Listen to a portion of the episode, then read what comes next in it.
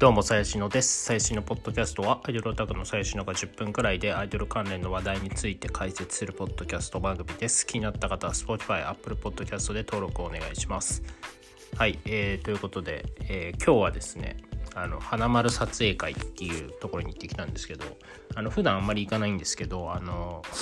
今回初めてエイジアプロモーションっていうあの事務所があるんですけど、まあ、そこのタレントさんが撮影会を初めてあのやるということで行ってきました。あの誰がいるかっていうと、まあ、高崎かなみちゃんとかが多分結構有名、まあ、雑誌の表示結構飾ってると思うんですけど高崎かなみちゃんとかあとはあの元 AKB の大和田奈々ちゃんとかね。あとは元桜学院の杉本まりりとか。あのまあ56人っていう少人数なんですけど、えー、それがえー、その人たちが出る撮影会があったので、えっと、神保町のスタジオまで行ってきましたと。1部から5部まであって僕は3部4部かな？に出演あ出演じゃねえや行ってきたんですけどえっとまあ各部30部で、まあ、結構人気のメンバーっていうこともあって早々に売り切れたんですよで僕はあのただ最初あのどの部で水着を着るかどの部で私服を着るかっていうのが分かってなくて分かってない段階で予約したんですけどまあたまたま4部は水着だったんでなんとか耐えたっていう感じなんですけどそう私服の部と水着の部があったっていう感じですかね。あとコスプレの部か。そう。でまあ最終的にはその南南部に水着着て南部に私服着るっていうのは出たんですけど、まあ、出た瞬間に多分すぐ売り切れたのかな。はい。そんな感じの、えー、ところで。各部30人なんでまあ、ただあの初めて行ったスタジオだったんですけど、まあ、結構狭かったですね。花丸。花丸撮影会って多分撮影会の中ではまあそこそこ有名だとは思うんですけど結構狭かったです。はい。どんくらいだろうな。30畳もあるかな。っていうレベル。30畳くらいかな、まあ、そこに30人いるんでまあまあ狭いっすよ。はい。で、えっと、僕の目当てはまあ一番はやっぱ高崎かなみちゃんですね。あの結構昔から昔からって言っても多分12年前とかなんですけど2年くらい前かな。まあもう出た当時からもう抜群に可愛い子だったんで。でもうなんだこの可愛い子はっていうもう印象が強烈に残ってる。最近だからグラビアタレントとかでもあそこまでなんだろうな。本当に顔が整った子ってなかなかいないかなっていうレベルで僕はすごい綺麗な顔だなと思うんですけど、まあ、その高崎かなみちゃん目当てですかね。まあ、あとはその杉本まりりちゃんとかも、まあ、昔ね、桜、昔って言っても本当に10年とか7、8年前とかですから、まあ、桜学院、まあ、通ってた時期もちょこちょこあるし、自分のツイッター掘ってみたら、ちゃんと言ってるんですよね、マリーリーの卒業式。あの、桜学院ってあ卒業式があるんですけど、あの、中学生までしか入れないんで、卒業式があるんですけど、まあ、マリリーの場合は、あの、なんかよくよくウィキペディアに見たら別に、多分早く辞めているんですよね。多分1年とか2年弱くらいしかいなかったっぽくて、もう僕もかなり昔の記憶なんであんま覚えてなかったんですけど、そうちゃんとマリリーの卒業式にも行ってたっ。で、まあ、杉本まりと、あと、まあ、大和田奈々はね まあ別に撮りたいっていう気持ちは全然ないんですけど、まあまあ、ミーハー心で、まあ言うてね、AKB の中では、そこそこ名が売れた方じゃないかなと思うんで、大和田奈々と。あとね、朝日奈々美ちゃんっていう子が、あんま知らなかったんで、知らん、ほぼ知らなかったんですけど、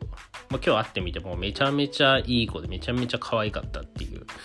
あの感じで、まあ、その子は良かったなってちょっとこれからちょっといろいろイベントとかあれば行こうかなって思うくらいにはすごい可愛くていいことあったなっていう。ですね。あとはまあレースクイーンの子とかあとはエビスマスカッツの子もいましたね。はい。まあ、エイジアプロモーションって結構そのメジャーな事務所というか、まあ、結構綺麗どころ揃えてる見た目には定評もある子が多い。あ誰だの高橋メアリー・ジエンとか。まあ結構有名どころの人も在籍してる事務所であるので、まあそのタレントのクオリティ質っていうところはかなり担保されてる撮影会だったんじゃないかなというふうに思います。でまあ肝心のかなみちゃんなんですけどもう昨日だからあのまあもともと見てはいたんですけどあの最近見てなかった高崎かなみチャンネル YouTube を夜な夜な見返しててやっぱめちゃめちゃ可愛いなと思ってあのそうぜひ見てほしいんですけど。YouTube のあの高崎かなみチャンネルではないんだけどなんか一人はしご酒するやつがあってそれがめっちゃいいんでぜひ見ていただければなと思うんですが、まあ、実際に実際でももう本当にもう写真のまんまの顔でしたね。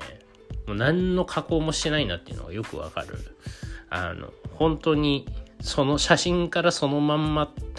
ですね。顔も体型も全て。でも喋る感じとかもめちゃめちゃ可愛いしすごい愛想もいいんですよね。もうやっぱなんか最近その地下アイドルばっかりっていうとやっぱその愛想がいい人ってそんなにいないなってやっぱなんか今回その久々にそのメジャー大手事務所のタレントと接して地下アイドルって愛想悪いなってちょっと思っちゃいましたね。まあいい子もいるんですけどまあとはいえみんななんかそんなに良くはないなっていう 感じがしましたが。いやなんだろうな。なんか最低ラインとしてまあそのスタバの店員くらいの愛嬌は欲しいじゃないですか。でも地下アイドルって多分スタバの店員より全然愛想悪いと思うんですよね。まあ愛想悪いというか、まあ、感じが悪い感じが悪いって言っちゃうとあれですけど、まあ、そこまで良くはないなみたいな。もちろんその関係性ができてきたら、まあ、それはなんか仲いい友達みたいな感じになりますけど結構しょっぱなでもねあんまりまああんまり喋るのが得意じゃない子が多いんですかね。よくわかんないけど。そう。せめてね、なんかスタバの店員くらいの愛想の良さ欲しいっすよね。っていうのをちょっと思ったんですけど、まあ、でもやっぱりその高崎かなみちゃんもそうだし、もう杉本まりりちゃんなんてもう大学生、僕が会った頃は多分12歳とか、そんなレベルだったと思うんですけど、小学生だったかな。さあ、もともとなんかそのニコプチのモデルとかやってて、そんな子時代から見てたんで、あの、本当10年ぶりとか、下手したら10年ぶりくらいかなっていう感じなんですけど、あの本当にで桜学院って接触がない現場なんですよね。そそもそも。あのどうなんでしょう。だか昔からオタクしてる人は当然知ってる情報だと思うんですけど最近のオタクの人だとあんま知らないかもしれないんですけどそう桜学院っていうのはま特殊で基本的にまあ入学してあの中学3年生で終わり強制卒業なんですよね。っていうのが一つポイントとあとはだからその接触は一切ないっていうあの基本ライブ見るだけ、まあ、ちょっとたまに授業参観みたいなイベントがあったりするんですけど、まあ、基本は見るだけみたいな感じで、まあ、今からしたらあんま考えにられないようなねあのアミューズのグループなんですけどまあねえっ、ー、と解散するんだっけ？なんか最近話題になってましたね。はい。でただもうマリリももうめちゃめちゃ愛嬌があるというか本当にいい子だなみたいな。その数基本的にはあの順取りっつって取りたい人の前に並ぶんですよ。でまあ脇取りって言って並んでる間は誰取ってもいいんですけどその位置から。でも基本的には取る人1人みたいな感じなんですけどもうねあのまあそだから、まあ、何回ワンセッション1時間くらいあるんで、まあ、何回かこう喋ったりするんですけど本当にいい子だなみたいな感じでしたね。でそのあと朝日奈々美ちゃんって子がその今日初めて会ったというか初めて知ったような子なんですけどもうこの子もね本当に本当に近年触れたことのないようなレベルのいい子でしたね。まあたかだか数十秒で何がわかるんだよって思うかもしれないですけどまあでも結局そのファーストインプレッション大事なんでアイドルだろうがなんだろうが。もうファーストインプレッションは超いいですよ。マジで。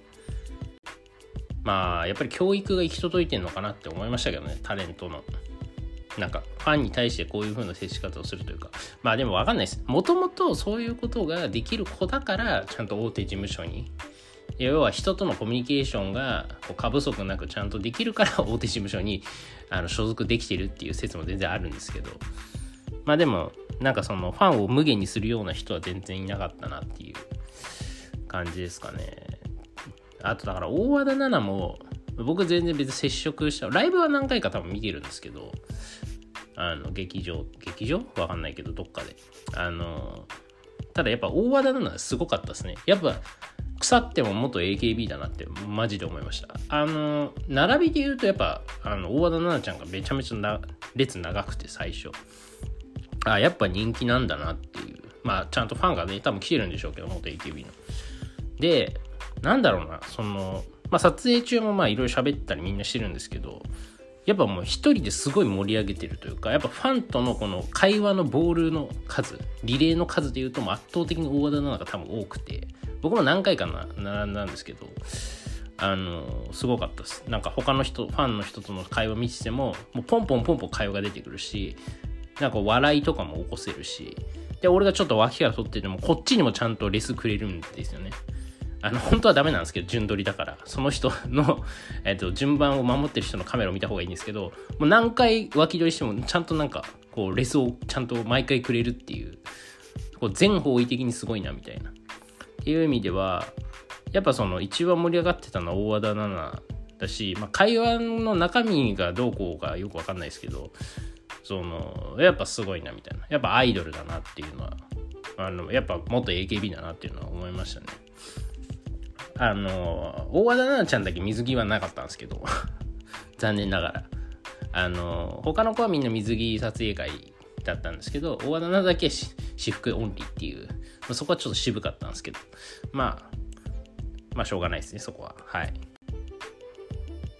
まあツイッターにも書きましたけどまあそのやっぱ本当に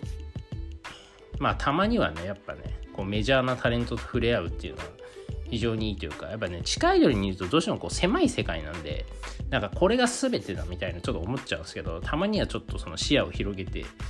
えー、っとまあ一流タレントというかちゃんとしたタレントさんと接したりするとこう世界が広がるというかこう視座が低,、ま、低くなってたところをちゃんと上げておくっていうのは非常に大事だなっていうのはあの思いましたね。そのツイッターに書いたようにその地下アイドルは、まあ、あれはあれでいいんですよ。その何て言うんですか？あんまりちゃんとしてないというか、ちゃんとしてないっていう言い方すごいすごい失礼ですけど、まあ、ちゃんとしてないじゃないですか。多分普通にあのメジャーアイドルとかと過去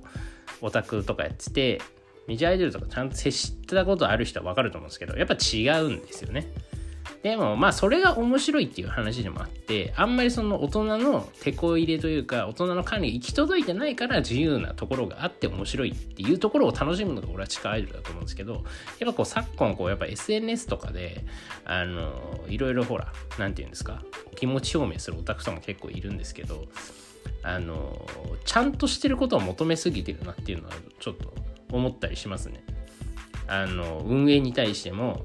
そのメンバーに対しても。で、運営も別にちゃんとしてないのが俺はいいと正直思っているんですよね。まあもちろんそのお金とかのやり取りはちゃんとしてくれよとくらいは思いますけど、でもなんかちょっと雑なところがちょっと隙があって面白いというか、雑だからこそオタクもこう介入しがいがあるというか、あの、運営がちゃんとしてないところの隙を狙ってこうグイグイいけるみたいなところあるじゃないですか。だからあんまりそのその最近地下アイドルになのオタクになった人たちっていうのはあんまりその辺はやっぱそのメジャーと同じレベルを持てるかちゃんと説明してほしい。これめちゃめちゃ聞くんですよ。今日もねまたそのフリンクの弱虫とか、えー、っていうアイドルの、えー、佐久間花ちゃんが、まあ、辞めますみたいな感じのリリースが出たりとかあとネコプラでちょっと ちょっと前に最近なんか画像が流出した桜井光が、えーと、と特に説明はないんですけど、まあ、ストーリー更新してで、なんかツイッターで、その元ネコプラのメンバーのツイッターに写真が上がって、多分温泉かどっか行ってるんですけど、まあ、みたいなの上がったりとか、まあ今日もこうフリーク村はこう大忙しなんですけれども、やっぱね、このツイッター見てるとやっぱ説明してほしいみたいな。な、な、何が起こってるのか説明してほしいみたいな、いう人いたんですよ、何人か。けどね、説明なんか求めても絶対納得できないですし、多分、その好きな人はね。で求めてもしょうがないかなっていうのは正直思いますね。やっぱその辺の曖昧みたいな曖昧さみたいなのを受け入れられるくらい余裕がないとしんどいと思いますよ近いと別に近いのお酒にあるのは自由だからいいんですけど続けるの結構しんどいなと思いますだってちゃんとまあ乃木坂とかだったらさ今だとその岡本姫奈ちゃんとかさ中西あるのがさあのブログでさちゃんと謝罪したりとかやってるんですけどまあフリークとか地下アイドルはあんまそういうのやんないですけどまあそれくらいでいいんじゃないのって正直思いますけどねそれくらいの自由さがあるからいいんじゃないのってあの正直思いますねなんかその辺のなんかその雑多な感じというか雑な感じをなんか